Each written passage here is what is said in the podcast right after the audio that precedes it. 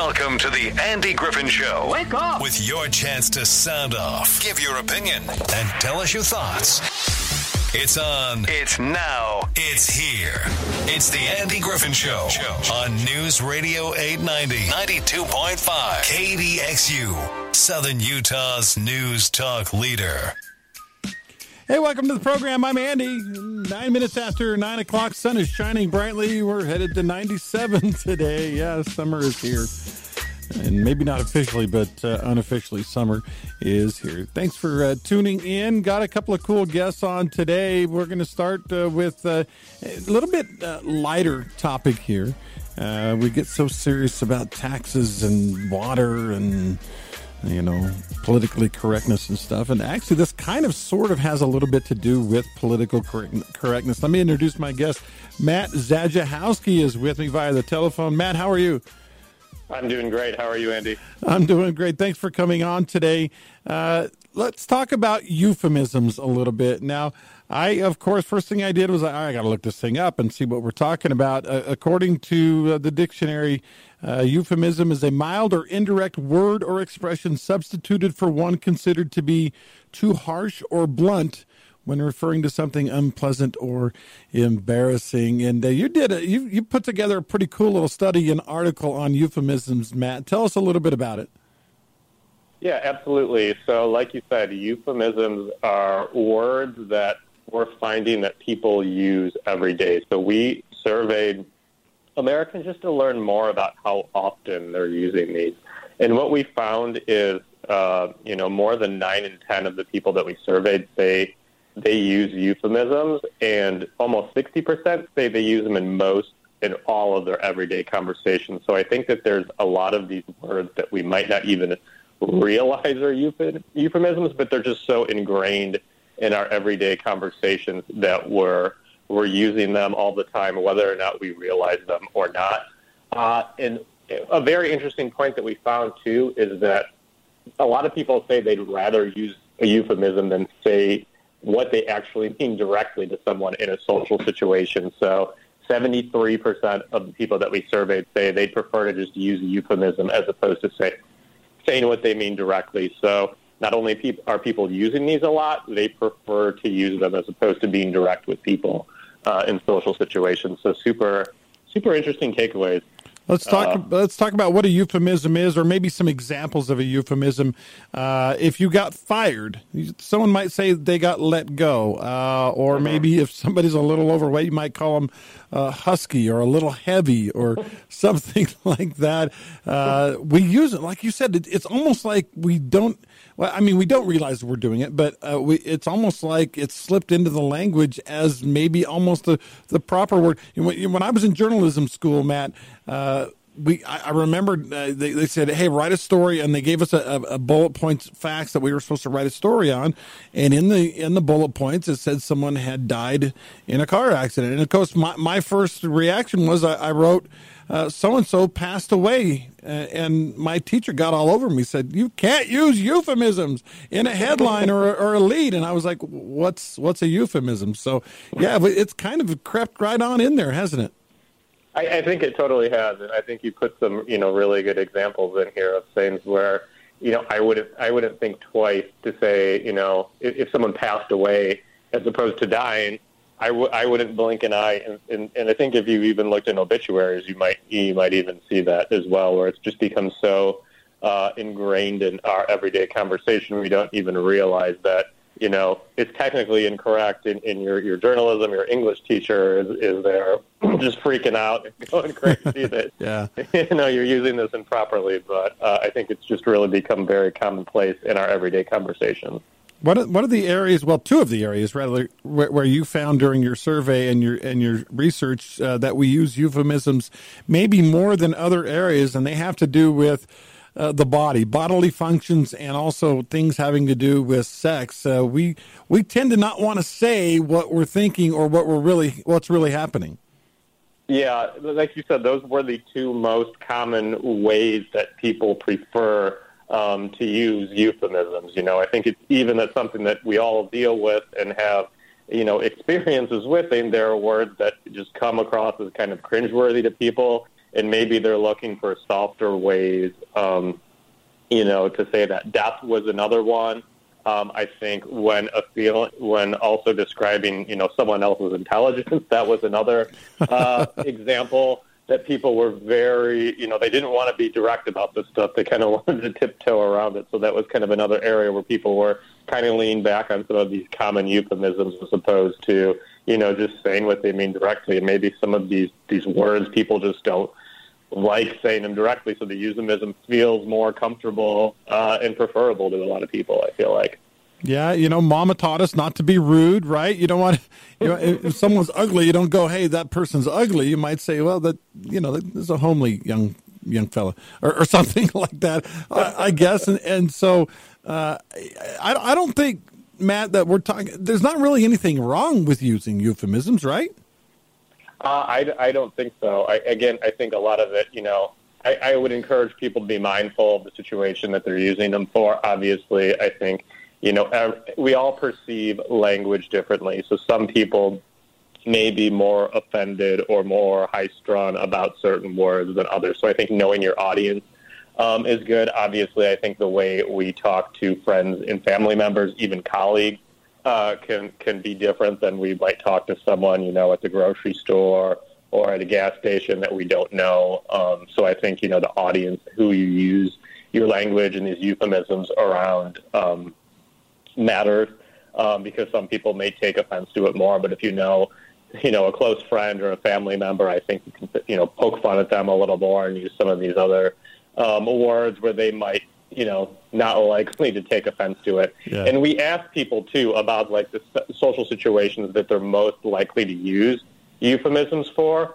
Uh, and like you might expect, workplace was number one. So I think you know people just spend the most of their day there.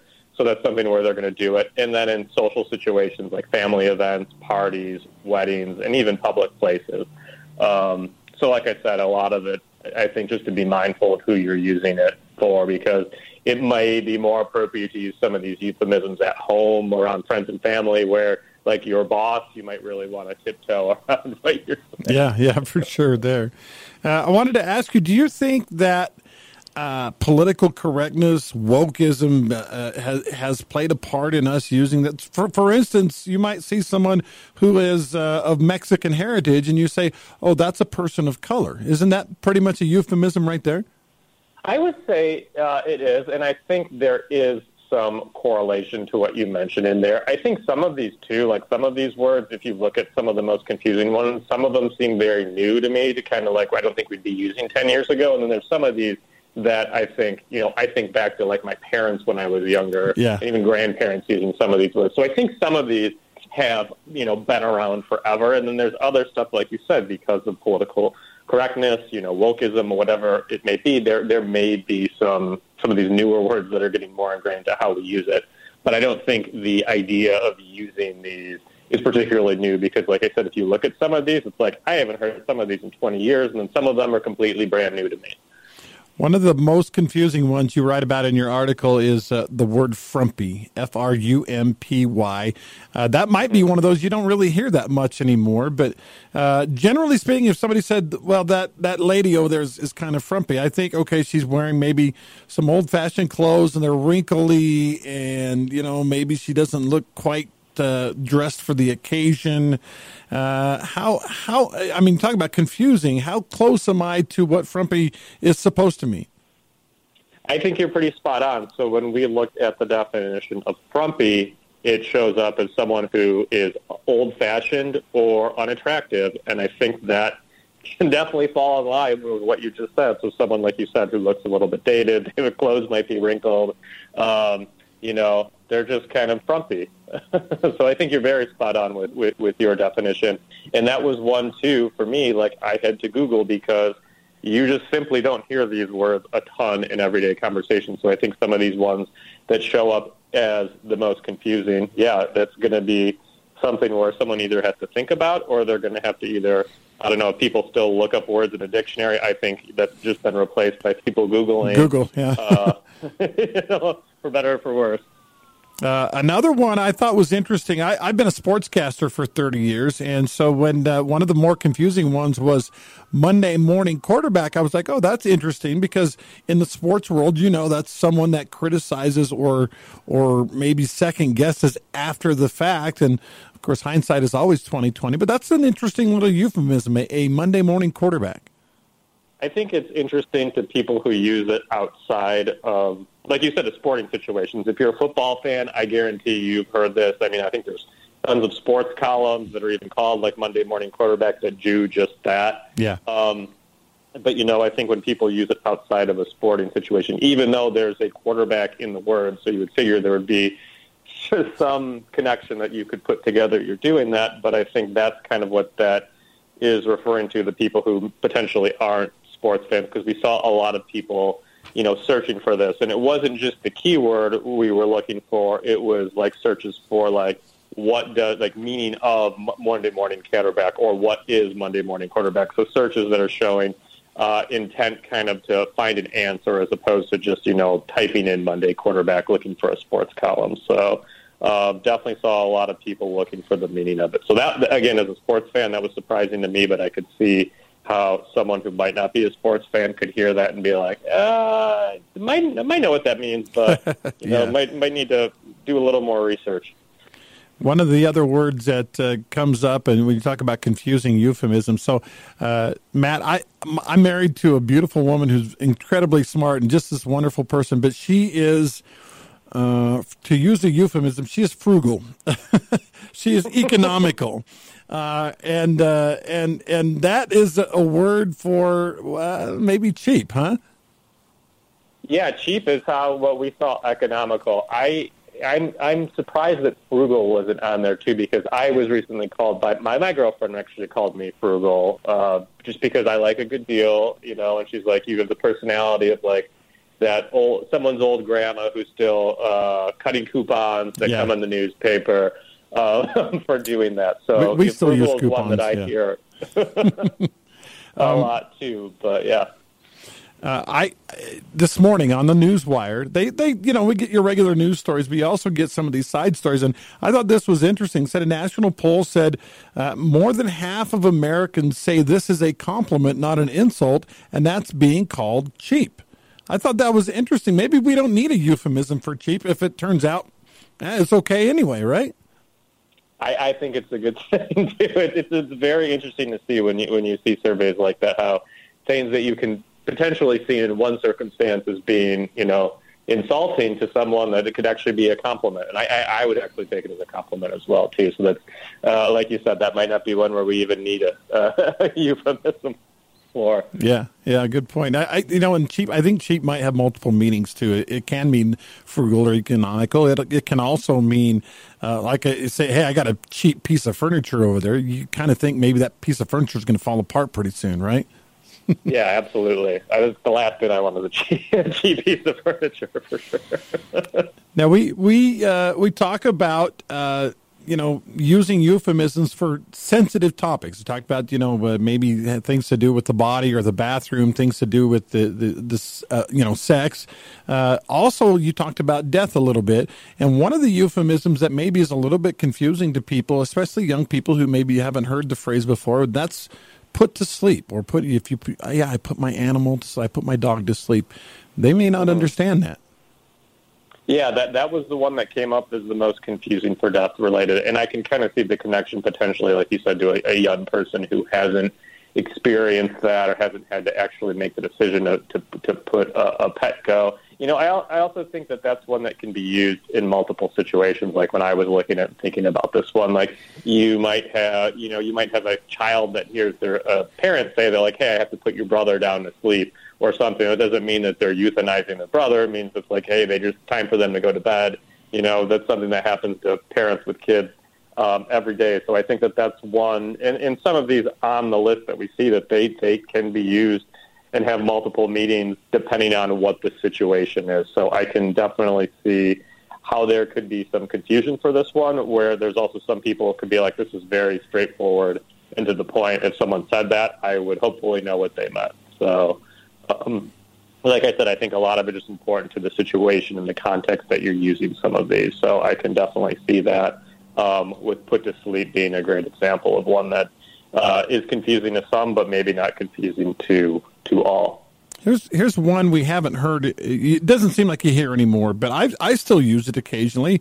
Someone will call for my wife, and she's in the restroom or whatever. I'll say, well, she's indisposed at the moment, and I actually had someone say, well, what does that mean? Uh, and I had to kind of explain to them. Uh, what are your thoughts on indisposed? I, I I think you you hit the nail on the head that it's not quite. I think it's a little bit more old fashioned, so some of the younger people, mm-hmm. younger listeners, may be totally confused by it.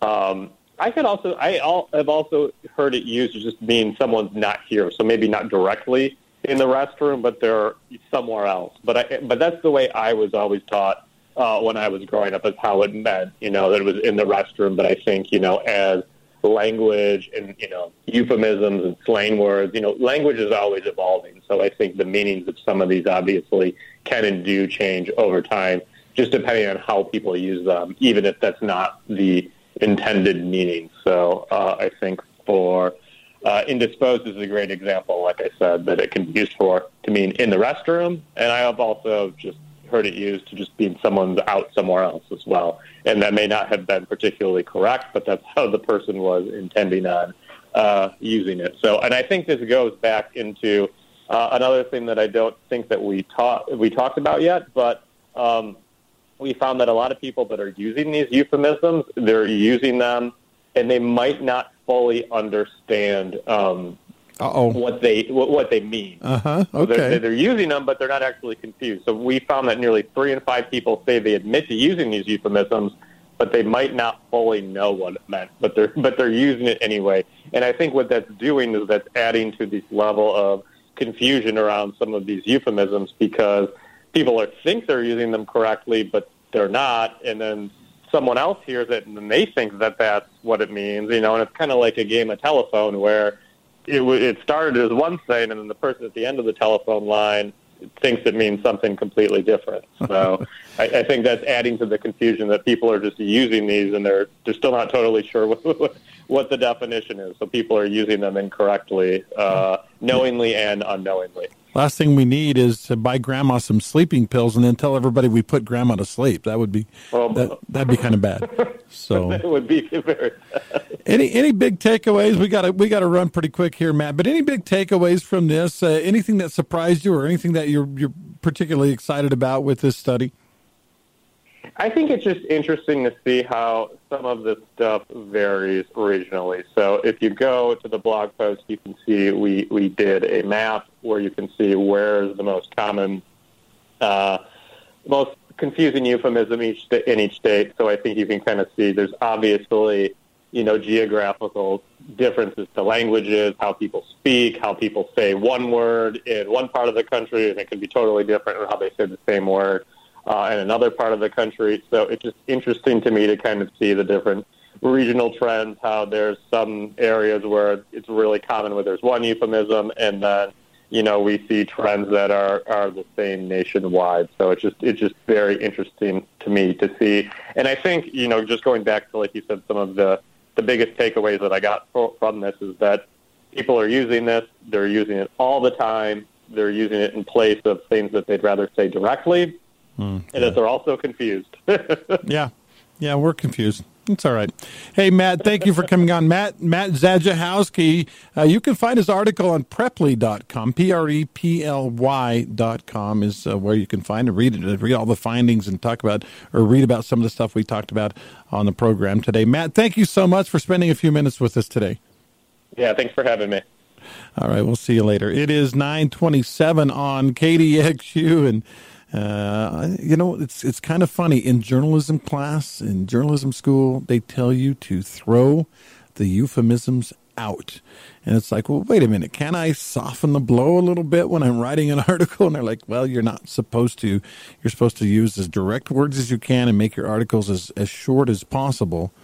And I was like, eh, that that was school. Then I got into the journalism world, and uh, I had an editor say, I need 800 to 1,000 words on this story And I was like, okay. And I go out there and I find I've got, you know, after five or 600 words, I'm like, uh, I got nothing left. Should I turn it in or maybe I'll turn to euphemisms? Hmm.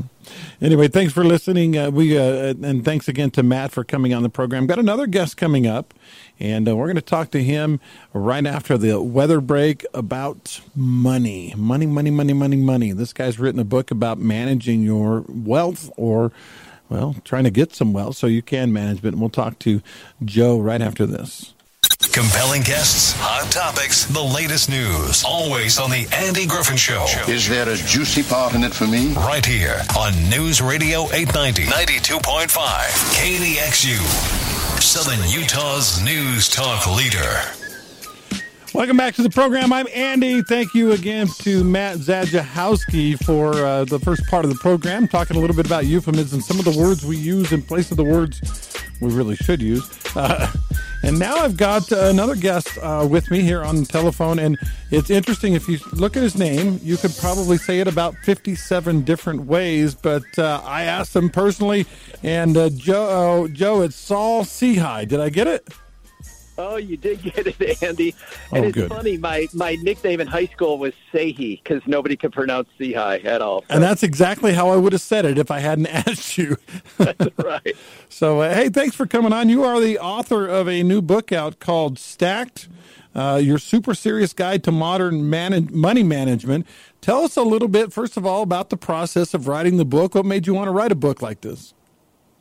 You know, uh, I have a podcast called Stacking Benjamins. It's a very light uh, podcast. You were me- you were mentioning just a couple seconds ago about uh, car talk, and what's funny is is that uh, our show is kind of like car talk for finance. I feel like there's not enough inroads into the personal finance space. You know, there was a Andy, there was a, a, a big report that came out a couple years ago in our space called uh, The Secret Financial Lives of Americans. It's by a group called uh, Nonfiction Research. And in their study, there's a lot of horrible statistics, but the one that really spoke to me was the statistic that of 330 some million people in America, nearly half of them say that they've cried about their money in the last year. They've cried oh, about it. Wow. And I just think that we're leaving too many people behind. So I thought we needed something to lighten it up, have some fun, and and get more people involved in great money management.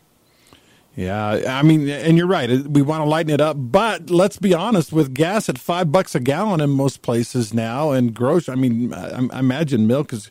Last I looked, I think milk was three something a gallon, and maybe maybe on its way up as well. Uh, we have to get pretty serious about our money, don't we, Joe?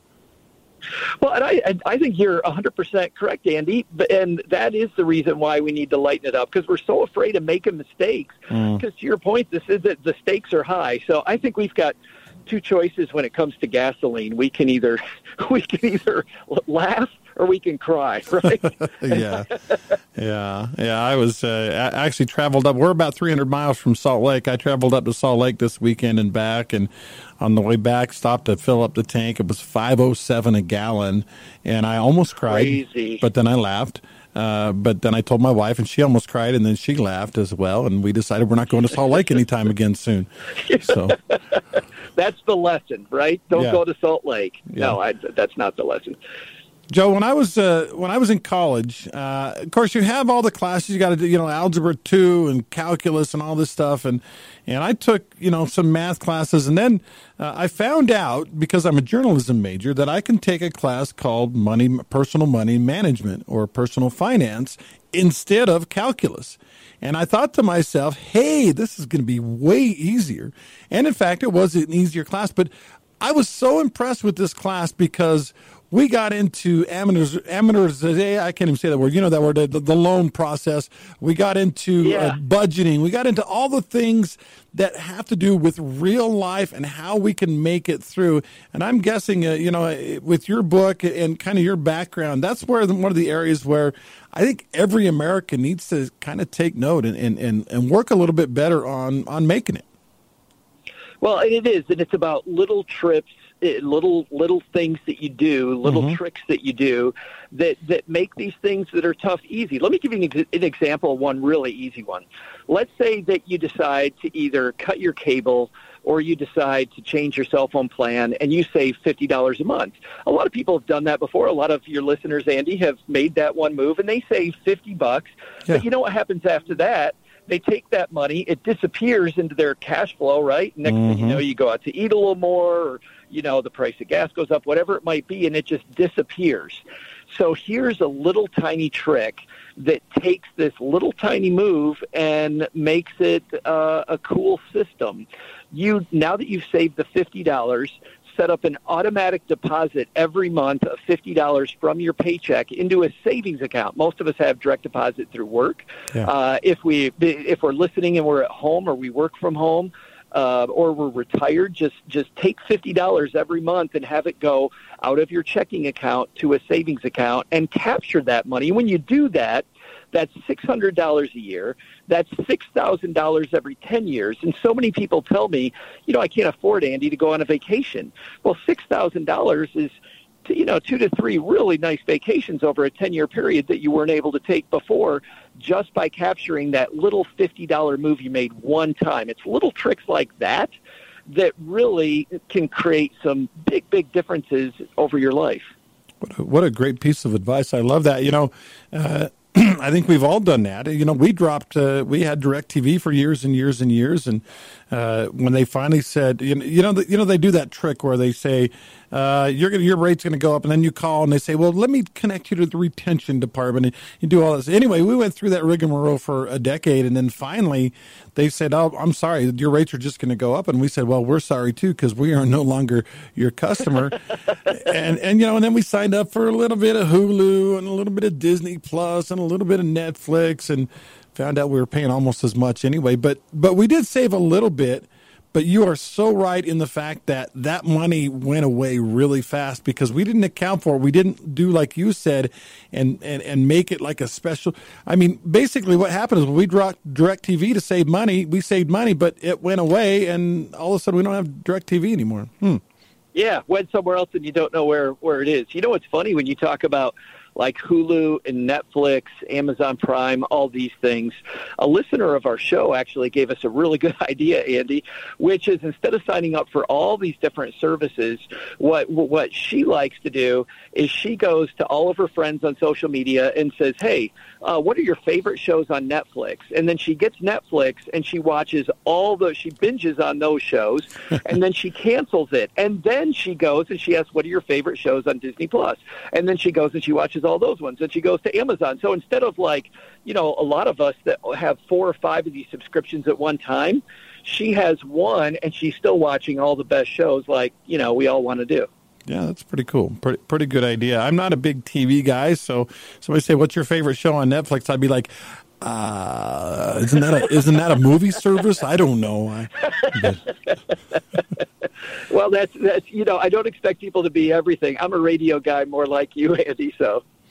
Tell me a little bit about uh, how we're we're to cope with uh, inflation. Um, I had the Senator Mike Lee on the other day, and he said, you know, in the state of Utah, uh, for the exact same goods from one year ago, we're paying seven hundred dollars more a month for the exact same. We're not getting anything, any bonus. We're not getting extra cheesecake or anything like that for the exact same goods. How do you factor that kind of expense into a budget, uh, Joe? I got to tell you, it is horrible, Andy, isn't it? And yeah. and I totally agree that uh, you need a plan now when it comes to inflation. In fact, I was talking to somebody from TransUnion, the credit uh, people just last week about a new study they have out. And on their study, they say that inflation is the number one thing people worry about. And in two years ago, they didn't even ask the question on their study because nobody was, you know, nobody yeah. even thought about it. It didn't make the top five, didn't make the top ten, and now it's number one. So, so here's the deal: if you're working you need two things. Number one is you do have to lock down your budget because it's going to be really easy for these increased prices to sneak up on you. And next thing you know, you're taking out just a little bit of credit card debt, and then you're taking a consolidation loan, and it just snowballs. So to avoid that, you have to lock down your budget. But the other thing you have to do with inflation, with the consumer price index at eight and a half percent, that means we need to get an eight and a half percent raise just to stay even. So wow. if people are listening to this and they work for some somebody else, they have to go to their boss and they have to think of ways to negotiate a raise that at least equals inflation just so we stay the same. And we actually, in my book, Stacked, I have a couple of, I have a whole chapter on this. Um, but a couple of the best ideas from that chapter are most of us, when we go in and we ask for a raise, we think about what we need. You know, uh, mama needs new shoes, right? Yeah. we, we think about all the things we need. Don't think about that. Think about the other side of the table, which is what does your boss need? How can you make their life easier? What have you done recently that really helps out the company? The boss doesn't care that that you need to keep up with eight and a half percent inflation. Your boss needs to know that you're a valuable part of this team. So always negotiate like you're sitting on their side of the table and you're much more likely to get what you want. And then the second thing is is that when you negotiate, always always realize that your boss might not be the person who has the final say.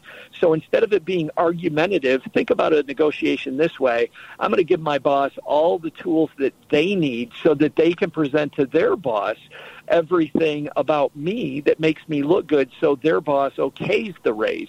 Usually studies show your boss wants to give you a raise anyway, you just haven't asked. Hmm. So I think it's a good idea right now to ask. I'd like to think that's true. The boss wants to give me a raise, but uh, I don't know if I believe it or not. you should go tell the boss that right now, Andy. I, I heard from Joe you want to you want yeah to yeah no, yeah that's it exactly.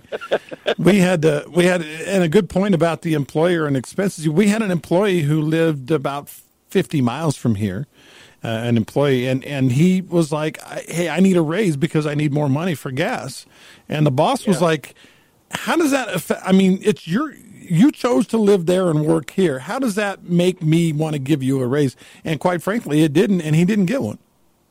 Yeah, no, uh, uh you know, and the employee could have said that, but by the same token, the employee also needs to think from your boss's point of view, and and say, hey, but here's here's what I bring to the station that other people that live closer don't. Yeah. Here's the things that I can do in the future that I might not be doing now to justify the raise as well. Uh, I had a uh, got a text. We've been taking. By the way, if you want to text in and ask uh, uh, Joe some questions here, we'd love to hear from you. One of my guests or one of my uh, callers says, uh, "Why would you save Federal Reserve notes at half a percent when inflation is devaluing your money at such a high rate?" Any thoughts on that? No, I totally, I totally agree. You know, people think that there's safety in uh, there's there's safety in things like a checking account or a savings account because your principal doesn't go down. But but exactly to your caller's point, Andy, you know if you're getting half a percent, inflation's at eight and a half percent, you're very safely losing eight yeah. percent on your money. Oh, and so this this is the time when you really need to think about what's my investing strategy. So because over long periods of time the stock market and real estate are the two things that have fairly consistently beaten inflation's butt. You know, it's the price of goods that makes inflation uh, go up, right? The cost of goods go up. So investing in those companies that are raising the cost of the goods is the only way to at least stay even, I think, in inflation. So, uh, yeah, that's that's tough. You know what I do like though? I do like through Treasury Direct these new notes uh, uh, that are paying almost 10% right now. Now, you can only put $10,000 into them. Uh, I say only, that's a ton of money. Yeah. But, but for some people, heck, if I can get almost 10% with no risk in a, in a government note, I'd really want to do that. The bad news is I I am limited by the amount I can put in. But the other bad news is you have to leave it in for at least a year. So you don't want to do that with any money that you need in the, for the next year. But man, for that second tier emergency fund that I've got sitting out there that I might not need for 12 months, you know, getting a, getting a government backed nine point something percent is a fantastic deal. All right, uh, you, you okay to take a call real quick? Sure, absolutely. All right, Seth, you're on with Joe. What's up, Seth? Um, I'd like to make a comment and then uh, ask a question. Comment is if we calculated inflation uh, like we used to calculate it, and we count fuel and we count food and we count housing and all of the basics instead of how many yachts I have and how the price of yachts have gone down, the inflation rate is probably double 17 to maybe 20 percent. Probably. So I, so if they ever give me an 8 percent number, I fall down laughing because I took statistics classes and I can make that number come out anything I choose. Yeah, yeah, good point. Did you have a, que- a question for Joe? I did. Can you tell me, Joe, what in the Constitution does the Constitution say about money? Hmm. Well, I am not a constitutional expert. I'm a personal finance expert, and it's funny. Even on our podcast, when we get into things about economics, I am uh, that is that is way above my pay grade. I I like to focus myself on things that I have control over and and and and uh, what I can do to make my own personal life better to do that. I will say this: uh, uh, your comment about inflation, I love that because in the late '90s, the way things were calculated uh, changed. Seth already knows this, by the way, Andy. But, but this is when it all changed. In the late '90s, government changed the way that they look at inflation, and and the number is incredibly bogus and not and not correct. Uh, when we say eight and a half percent inflation, the consumer price index and the way it's created, just not at all with what's really going on out there. So I do like the skepticism when it comes, and it also makes me even more fearful of putting money, a lot of money, into a savings account or a checking account. Don't get me wrong. I need money there for emergencies. I want to make sure that I'm not in the stock market with money that I need in the next six to 12 months at least, uh, maybe even longer than that. But man, if I need if I need money long term, I got to have it grow because otherwise inflation's going to make my money worthless. Let me help you out on the Constitution. It's Article 1, Section 10 in the middle. It says, No state shall make anything but gold and silver coin a tender in payment of debt. Hmm. Okay, and that is really critical. The Federal Reserve, in its phony money policy, has created a situation that when they started, the dollar was worth a dollar. Today, it's worth four or five cents. And so this is catastrophic. And uh, the Wizard of Oz points out that the yellow brick road was made out of gold and that Dorothy's shoes were made out of silver, not some phony baloney ruby. I thought they were ruby. Come on, Seth. you know, oh. Seth makes a good point. When we got off the gold standard in the in the late 1960s, it certainly changed the game with uh, dollar fluctuation and how to think about how to think about your money and also realizing that diversification, Andy, I mean, what Seth's talking about is diversification in every sense of the word becomes more important than ever. Mm, yeah, good point. Good point. I wish I'd have bought real estate about five years ago, but I guess I'm probably not the only one. Uh, Joe, I got to get a right. commercial break in here, and uh, we'll have uh, more with Joe. Stacked is his books his book. You guys need to look it up, and uh, we'll talk about some of the other things Joe has done, and we'll talk about that crazy stock market when we get back. The Andy Griffin Show on News Radio 890, 92.5 KDXU. Stay tuned for Clay and Buck coming up next. Welcome back. I'm Andy. Thanks for tuning in today. Joe Sehy is with Saul Sehy. I left the Saul part. How about that? I got the hard part and missed the easy part, Joe. of course, that's the way we always do it, right? Yeah. I, I uh, have you have you found the sport of pickleball yet? By the way, you ever heard of pickleball? I have. I, well, I've heard of pickleball, but there's been a lot of talk about pickleball in my life just the past two to three weeks. I feel like. Yeah, I well, I'm a pickleball aficionado. I'm not, I'm not great, but I'm not bad, and uh, it that that seems to be the way things go in pickleball. You always get those really hard shots, make a great play, and then you get an easy one and hit it into the net. But uh, I guess that's life, right? I've I've heard Andy. That's a heck of a workout, by the way. It is, especially when it's 100 degrees outside like it is here. Uh, yeah. But uh, talking well, with I'm in I'm in Northeast Texas, so it's the same more here.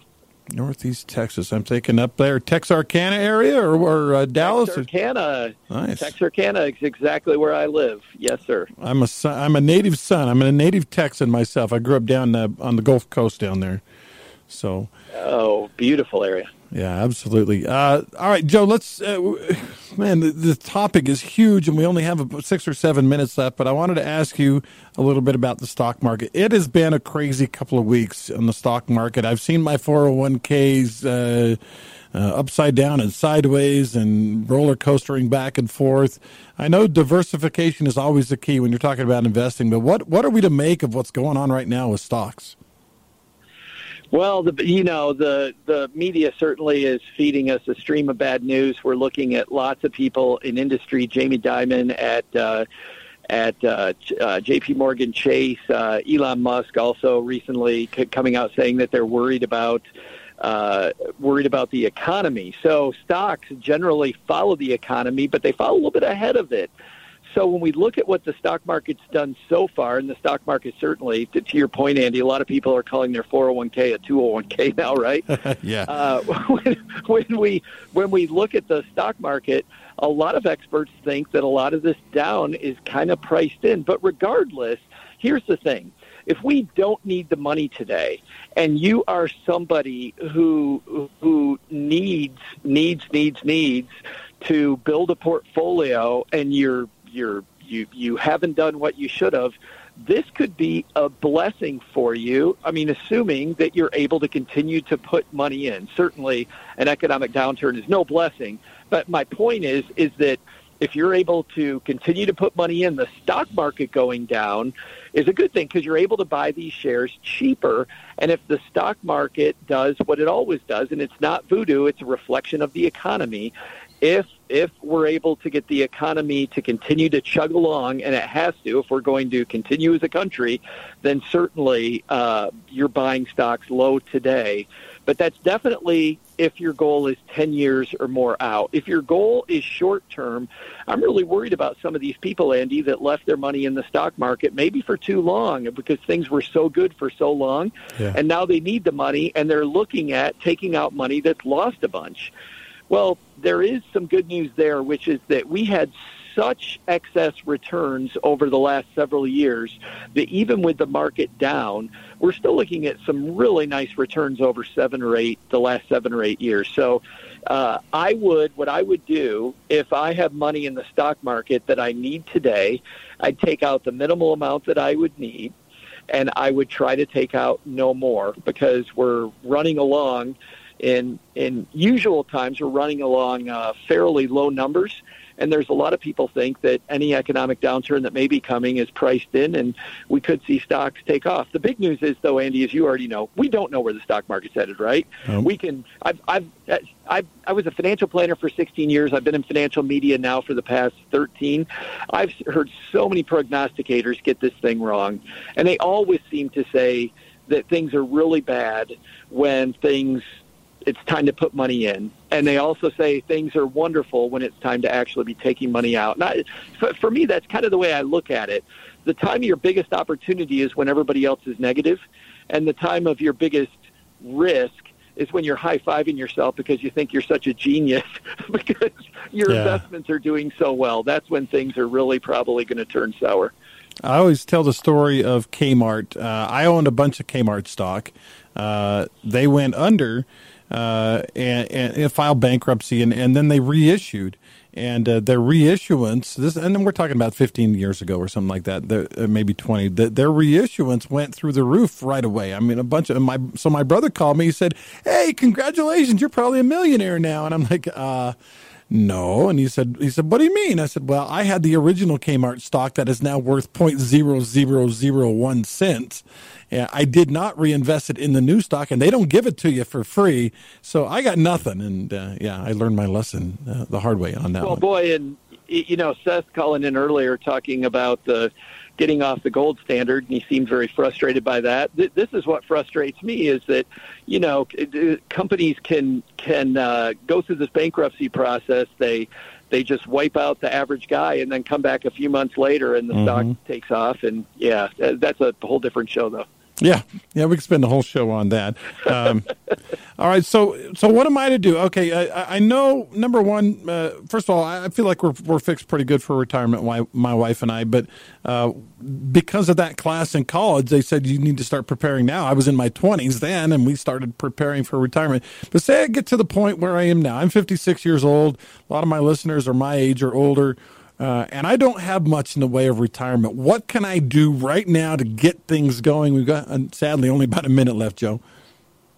Yeah, yeah. The big thing is is start off with your goals, and this is actually uh, this is a great place to end, Andy, because it's chapter one of my book, which is timeline out your goals. Meaning, when are you going to need to spend a dollar? If you give every dollar a job, I grew up in farm country and worked in cornfields, and you plant at a certain time and you harvest at a certain time, and investments have time frames that they work best in.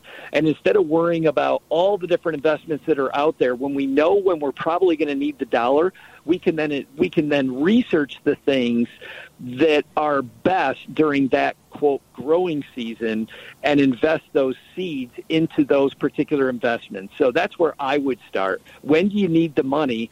And then look at your portfolio and say, is my money in the spot that I'm going to need it at? If you do it that way, you're not going to have to worry about markets like we're in right now. Love it, love it. Thank you so much, Joe, for coming on today. It's been a pleasure. The book is stacked right? Absolutely. Stack your super serious guide to money, modern money management, available wherever finer books are sold. All right. Thank you, Joe. Joe Saul-Sehy. And I'm Andy Griffin. Thanks for listening today. I'll be back tomorrow, 9 o'clock. We'll see you then.